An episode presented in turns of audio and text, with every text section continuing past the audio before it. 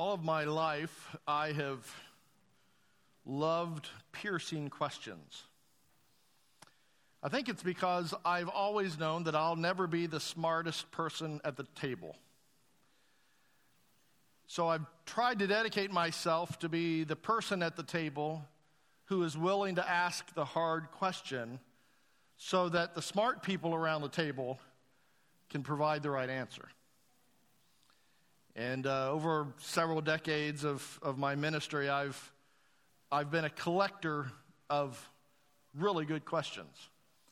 Any article that I read or book that I read, I, I'm always looking for those questions that like, I'm like, wow, that's, that's really piercing. And so I, I've probably got a collection of, I don't know, probably 400 or 500 questions all in some type of order so that I can easily go to it uh, by subject. Uh, can I just ask you, what, what is the best question that someone has ever asked you? Now, that's, that's a question that I should be asking in small groups because I love to be sitting down and writing down your answer.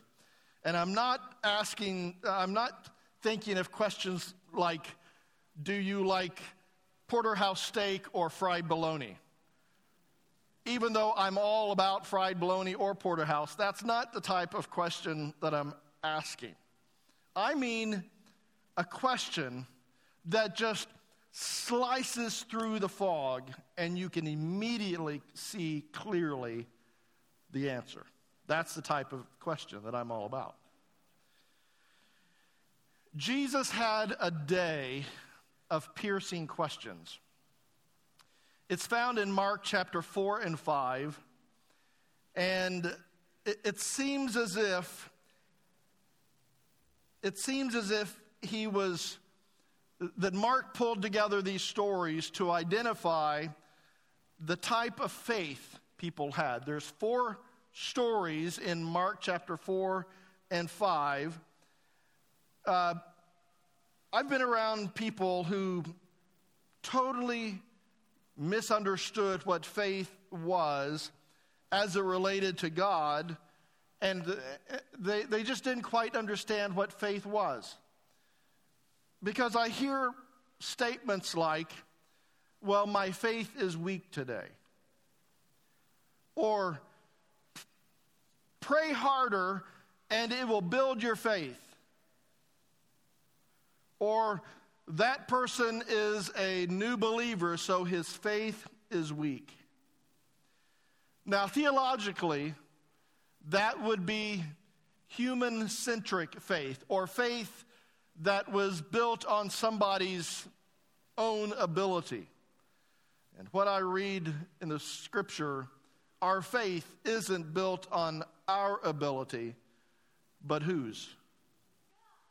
Yes, it's built on God's character. Thank you. I have great news this morning. Anybody need good news? Raise your hand if you're all about good news. What I find in the stories of Jesus is that he answers prayer no matter how strong your faith is. Is there an amen in the house? Aren't you thankful? Because there have been times that my faith, I just didn't know how in the world God was going to do it. It seems as if Mark, when he was writing his gospel, and can I just say, Matthew, Mark, Luke, and John all had characteristics often it's said that Mark was kind of a photojournalist type writer. He liked just to take little pictures, just little vignettes of Jesus' life, and he put them together so that the readers could kind of get a synopsis of all of these amazing stories. And we find here in Mark chapter 4 and 5 that it almost seems like it was the same day that these four stories happened, but even if they weren't, that's okay. Because it seems as if Mark began to collect these stories and he put them all together. Because in these four stories, each one of them, Christ asked a very specific, piercing story, and each story illustrated what type of faith was required. In story number one, it was the story of the calming of the storm. No faith was required, interestingly. In story number two, it was the healing of the demon possessed man. It was an impersonal or an academic faith that he had. In story number three, it was the healing of the woman who had the issue of blood. There was a desperate faith. Story number four, the raising of Jairus' daughter, it was actually the faith of someone else. Now, this morning, I only have time to deal with story number one and two. I'll be dealing with story number three in my next sermon, and then story number four in another sermon. In honor of reading the Word of God, would you please stand? And I'm going to read the first story. It's in Mark chapter 4, and I'll be reading 35 through 41. My friends, what I'm about to read to you is God's Word. It's inspired, it has authority. And when we read it and we apply it, it will radically change our lives, and I promise you, it will change your family's eternity. Hear the word of the Lord. That day, when evening came, he said to his disciples, Let us go over to the other side, meaning the other side of the lake. Leaving the crowd behind, they, they took him along just as he was in the boat. There were also other boats with him a furious squall came up and the waves broke over the boat so that it was nearly swamped. Jesus was in the stern, sleeping on a cushion. I like that. The disciples woke him and said to him, Teacher, don't you care if we drown? He got up, rebuked the wind, and said to the waves, Quiet be still. Then the wind died down, and it was completely calm. And he said to his disciples, Why are you so afraid? Do you have no faith? Underline it. They were terrified and asked each other, Who is this? Even the wind and the waves obey him. This is the word of the Lord. You may be seated. It was just a normal day for of teaching for Jesus and the disciples. He had just been teaching recently on the parables of the sower the growing of the seed, the mustard seed story, and the story of what, whether one might cover a light with a bowl.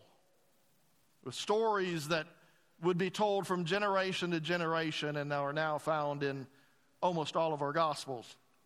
Several boats full of disciples or followers of Jesus. They got in the Sea of Galilee together. The disciples were together in one boat, and they began to make their way across the Sea of Galilee. Evening was now upon them, and they found themselves traveling in the dark. Now, traveling on a road in the dark is one thing, but traveling on a boat in the dark when a storm comes is something totally different the wind began to stir just a little bit. Gusts of wind began to punch the sails of that boat. The Sea of Galilee is in a bit of a, a bowl with mountains on both sides, and wind has the ability to very quickly cause an extreme, extremely dangerous storm on the Sea of Galilee a furious squall begins to crash upon them. The blowing water begins to blind the disciples as they furiously are trying to bail the water out of the boat that was quickly sinking with the extra water. It was now a life threatening squall and storm. But Jesus was curled up on his cushion, quietly napping as if he didn't have a single concern in the world. By the way, Darla saw a t shirt last week that said, Jesus took naps, be like Jesus. That would be good, wouldn't it? Be like Jesus. The disciples were not resting as Jesus, as Jesus was resting. And they begin to cry out to him, Don't you care about us? Screaming over the wind. And Jesus rubbed the sleep out of his eyes and sat up. And he said three words quiet, be still. In the Greek, it is be muzzled and remain so to the wind. And the wind immediately went quiet. Jesus asked a very significant question to the disciples. He said, Why are you so afraid? Basically, what is behind your fear? Have you forgotten who I am? Have you forgotten what I have done? This wasn't the first miracle they had seen. He meant what causes you to fear mere circumstances when you have the Son of God in your own boat? Can I just ask, what if Jesus asked you the very same question? Can I ask what Jesus is asking you right now? What is behind the fear that you're dealing with right now. Maybe it's the past failures that the evil one keeps reminding you. Maybe it's the addictions that you're fighting right now. Maybe it's the baggage that you are still carrying? Is it the sin that God has already forgiven, but you have not forgiven yourself? Have you forgotten who Christ is? Have you forgotten what he has done in your past, just like the disciples had forgotten. So, in this story, what type of faith was involved? There is no faith. The disciples had absolutely no faith that this storm could be resolved by the word of their Christ. Hadn't even thought about it. Verse 40, do you still have no faith, he said. And what did Christ mean? Uh, what did Christ do with no faith? He calmed the sea. Not a single disciple had even thought about, well, what if what if Jesus could heal this storm like he had healed so many other others before? You mean Christ can heal and provide and protect and direct even though I don't have any faith? Yes. Absolutely. There are some of us who are absolutely paralyzed with fear this morning. My guess is. You have been asked to take a step of faith, but you're frozen in fear. You're in a scary situation and you're trembling with no resources. God has asked you to make a sacrifice that is absolutely unimaginable, and you have no faith that it could happen. Can I give you good news this morning? There are times that we have absolutely no faith, haven't even thought about it. Yet Jesus answers our need anyway. Is that good news? When faith becomes human centric, it always fails. When faith is always God centric, it's all God's business, it's His strength, His ability. That's really good news. Well, there's another story. It's the healing of the demon possessed man. It's found in Mark chapter 5, 1 through 13. I won't ask you to stand this time, but hear the word of the Lord. They went across the lake to the region of the Gerasenes. When Jesus got out of the boat, a man with an impure spirit came from the tombs to meet him. This man lived in the tombs, and no one could bind him anymore, not even with a chain. For he had often been chained hand and foot, but he tore the chains apart and broke the irons on his feet. No one was strong enough to subdue him. Night and day, among the tombs and in the hills, he would cry out and cut himself on the stones. When he saw Jesus from a distance, he ran and he fell down on his knees in front of him. And he shouted at the top of his voice, What do you want with me, Jesus, Son of the Most High God? In God's name, don't torture me. For Jesus said, had said to him, Come out of this man, you impure spirit. Then Jesus asked him, What is your name? My name is Legion, he replied, for we are many. And he begged Jesus again and again not to send him out of the area. A large herd of pigs were feeding on the near, nearby hillside. The demons begged Jesus, Send us among the pigs, allow us to go into them. He gave them permission, and the impure spirits came out and went into the pigs. The herd, about 2,000 in number, rushed down the steep banks into the lake and were drowned. Those tending the pigs ran off and reported this in the town and countryside. And the people went out to see what happened. When they came to Jesus, they saw the man who had been possessed by the legion of demons sitting there dressed and in his right mind. And they were afraid. Those who had seen it told the people that what had happened to the demon possessed man and told him about the told about the pigs as well. Then the people began to plead with Jesus to leave their region. Immediately after they got out of the boat, the disciples and Jesus came upon this demon possessed man.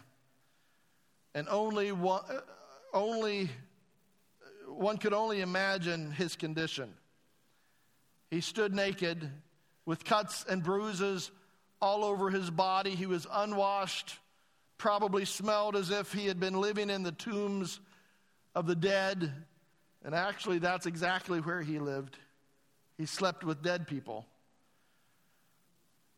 Wild with anger and pain, emotionally, Uh, emotional anxiety, spiritual oppression. There was loneliness. He ran screaming throughout the tombs at night, cutting himself on the stones, and he was not just possessed with a demon, but many, many, many, many demons. He ran as soon as he saw Jesus and he fell down and worshiped. What do you want with me, Jesus, Son of the Most High God? I swear to God, uh, please uh, swear to God that you won't torture me. And Jesus looked at him and asked a very piercing question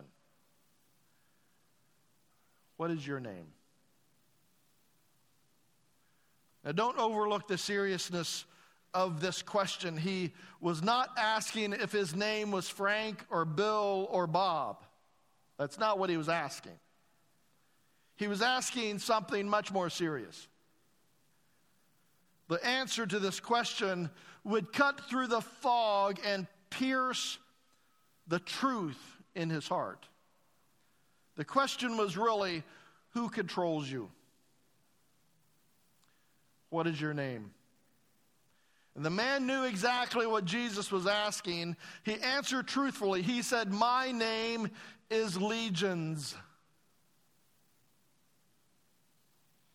Now, a legion, a Roman legion, was the largest unit of the Roman army, and it had, at its full strength, had 6,000 soldiers in it. Now, that doesn't necessarily mean that he had 6,000 demons. It just means that he had many, many, many, many, many demons that possessed him. So, what really was the question? The question was who controls you? What makes you do what you do?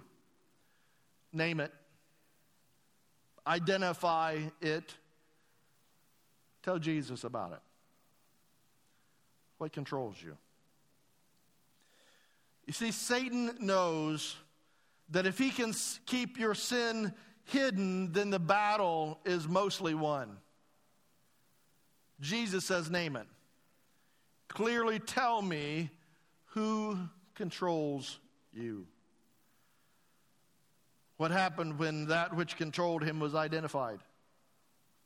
Jesus, with complete control, removed the demons from the man and sent them into a herd of pigs, which then jumped over the cliff. So, what type of faith here was involved? It was an inexperienced faith, or a faith that there was no experience in. Actually, it was what we often call an academic faith. The man knew what God was capable of, but had never experienced it personally himself. He knew of God. Notice that he identified Jesus as the Son of the living God. He knew immediately that that was the Son of God, but he had not personally experienced the life saving forgiveness and redemption that the Son of God could provide. The man knew what Christ was capable of. He had heard of his power. He was in awe of his command of all things, but never had he personally experienced the power of God to heal and to forgive. I believe that there is a stage that most of us go through where we know academically what God has the ability to do, but we have never yet to take the step of faith to allow Him to take over our lives to, so that we finally experience it ourselves. And I believe that there are some of us here today who have watched from afar, but have not yet personally experienced the life changing work of the Holy Spirit in your life. You've watched it happen. You've seen it in your grandparents. You've seen it in those that you go to Bible studies with but you have not yet experienced yourself. You've read it in the Bible, you've read it in textbooks. There is an academic knowledge of this God Himself, but you've not experienced it yourself. And I believe that there are some of us who have watched that faith in our mothers or fathers. You know that He is the Christ, but you've not yet allowed Him to become the Savior of your life.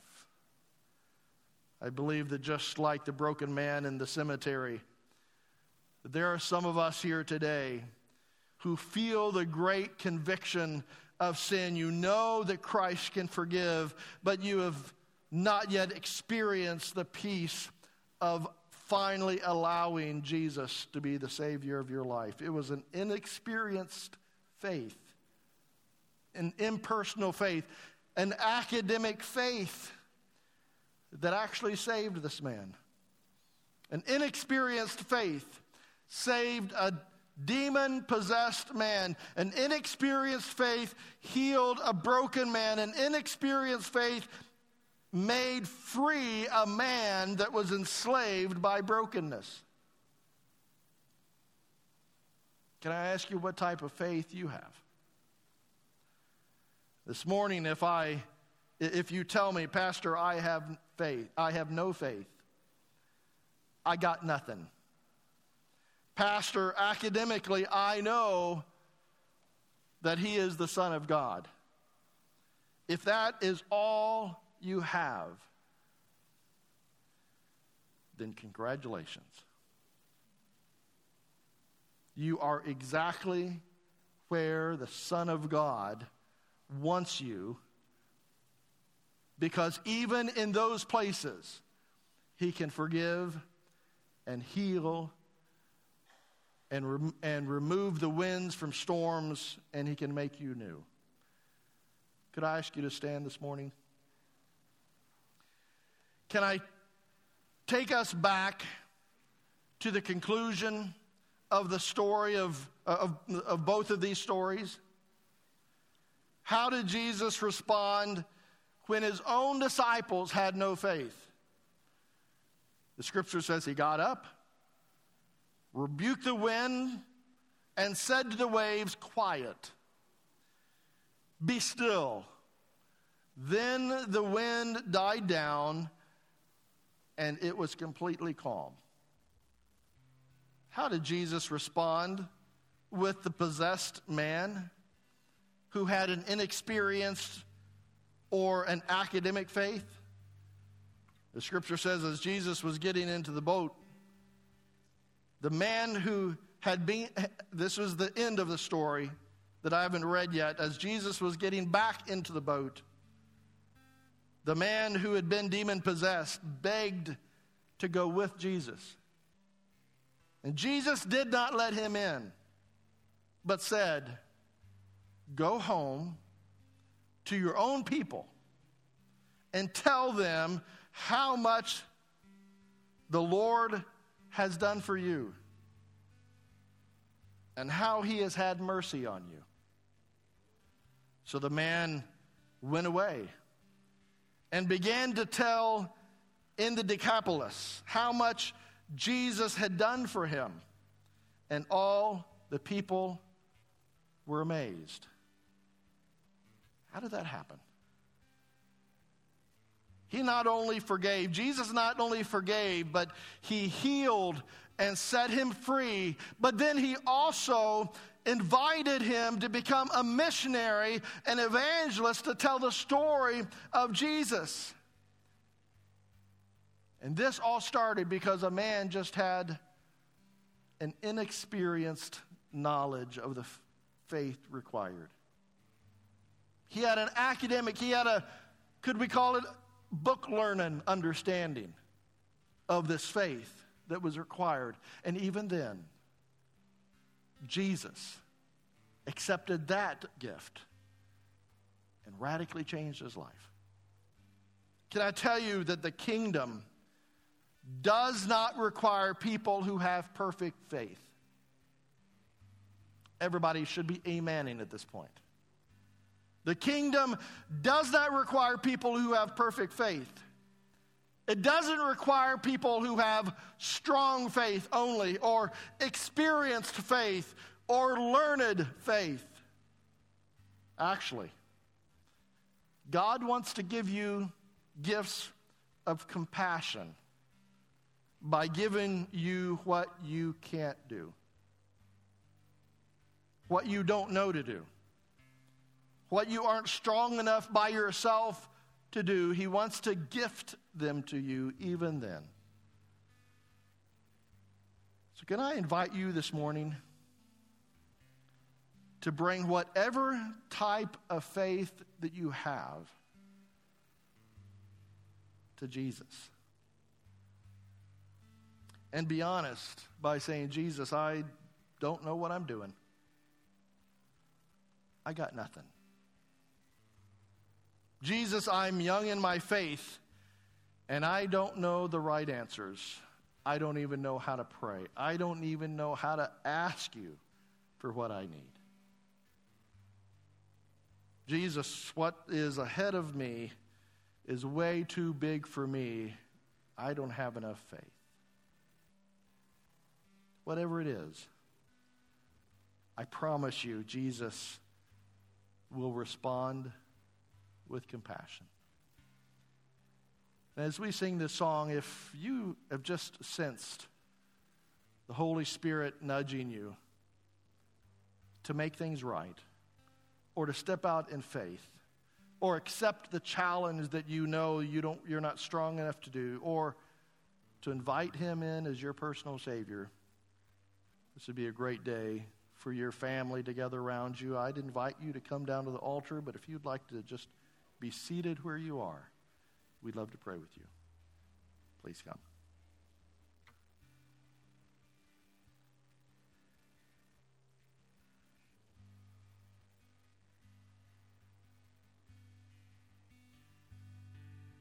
Standing on this mountain top, looking just how far we've come, knowing that for every step you were with us, kneeling on this battleground, seeing just how much you've done, knowing every victory was your power in us. Scars and struggles on the way, but with joy our hearts can say, Yes, our hearts can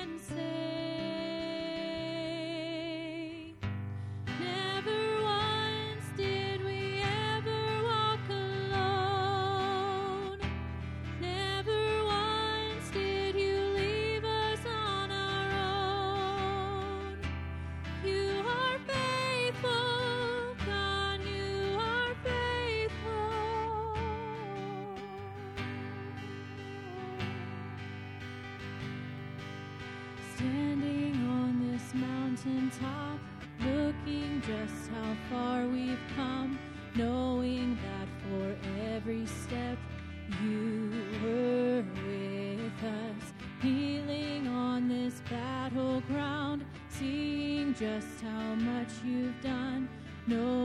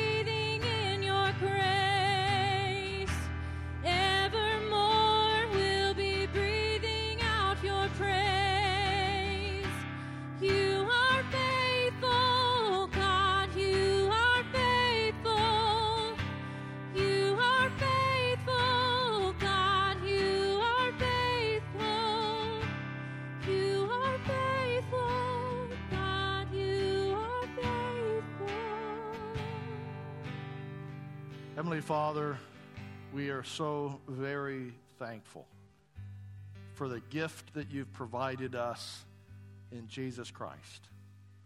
Thank you that you loved us so much that you invited your son to be born just like us and to live with us and to do life with us. And we watched him, we learned from him.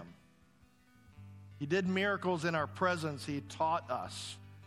And then he took our sins upon himself after living a perfect life, and he paid for our transgressions, past, present, and future. The scripture says he went to heaven to prepare a place for us, yet he sent his Holy Spirit to live with us, to empower us, to infill us, and to become our conscience. He constantly is drawing us into a relationship with you. And we're very thankful for that gift. Father, we ask that your blessings would rest upon every single one of us here this morning because none of us deserve the gift that you provided in Christ Himself. And Father, whether we're living right now with no faith, or an academic faith, or a desperate faith, or someone else's faith, we give ourselves to you for you to take us and mold us. We invite you in for you to radically change our lives and forgive us to become our Savior. And we ask these things in your precious name, Jesus, who is the Messiah. Would you receive this benediction? I pray that you, after you've experienced the miraculous touch of the hand of the Master, even when your faith was non existent or perhaps inexperienced, that you will respond as the man in the cemetery did. He went away and began to tell the community how much Jesus had done for him. And all the people were amazed. So now, in the name of the Father and the Son and the Holy Spirit, go in peace for he's already gone before you. You're dismissed, my friends.